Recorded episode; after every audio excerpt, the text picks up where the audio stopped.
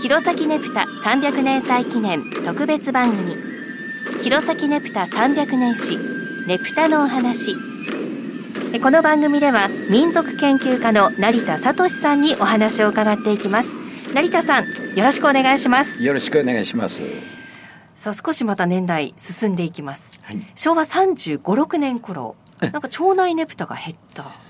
次第次第にですね、はい、やっぱりやる人が少なくなっていくのかどうか分かりませんけれども町内のねぷたは、はい、青森はもっとすごいですからね、うん、えー、いわゆる公共団体だとか企業が増えていく、これが一つの流れに今今まさしくその状態がだんだん続いてるんだと思いますけれども。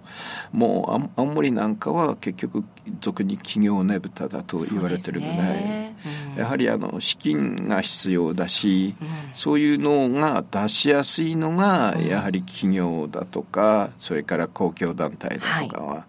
出しやすい。それがまあやっぱり、えー、形の上で、えー、そういうふうに、えー、町内よりは公共団体だとかの方が、はい、えー、だんだんあの主流になっていくというか増えていくという状況になっていくんでしょうね。あと映画の話も前したんですけれども、はい、えー、昭和38年に、えー、新日本風景という NHK の番組、はい、これはあの青森ねぶたが全国放送で初めて紹介された例、で弘前ではどうかというと、はい、えー、昭和42年に NHK のテレビドラマ「お花藩」という、はい、柏山文江さんが主人公や、はい、これの時テレビで放送されるんですね。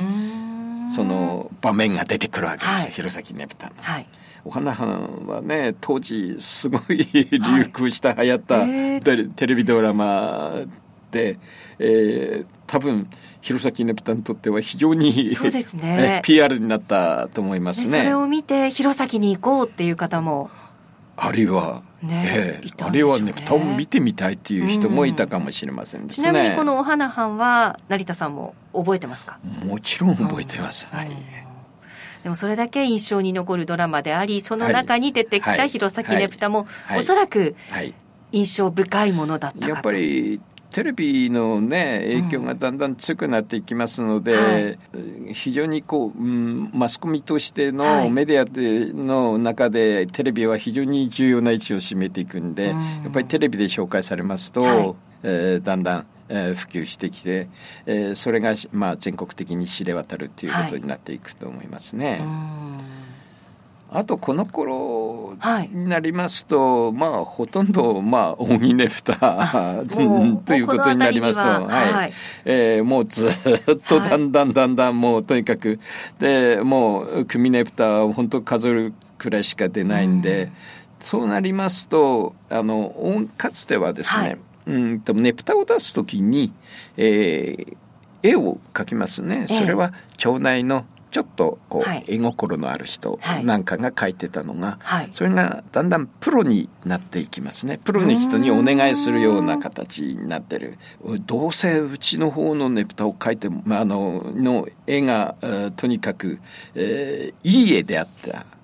どうだうちの方の絵は素晴らしいだろうということになりますと、はい、やはりえー、プロの、えー、絵描きの人に頼むということになりますね。はい、もう竹森節道だとか石沢流京だとか、えー、長谷川達音だとか安倍義雄だとか、はい、本当に、えー、有名な絵師がどんどん、うん、描き始める、えー、ということになりますね。はい、やっぱり特色があったのが昭和46年、宗像志功が、えー、描いた扇ねぷたは当時すごく話題になりましたね。はい、実は宗像志功はですね、はい、大のねぶた好き当然まあ青森の、ね、で よく青森ねぶたを見に来るわけですよ。はい。そうすると黙って立ってないで、はい、ねぶたが来ると提灯持って跳ね回るんですね。とにかくねぶたが好き。実際志功は自分でねぶたを、はい、青森のねぶたを作ってますよ。ただ評判あんまり良くなかったみたいで良くなかったんですか？それでは今日はここまでです。成田さんありがとうございました。どうも失礼しました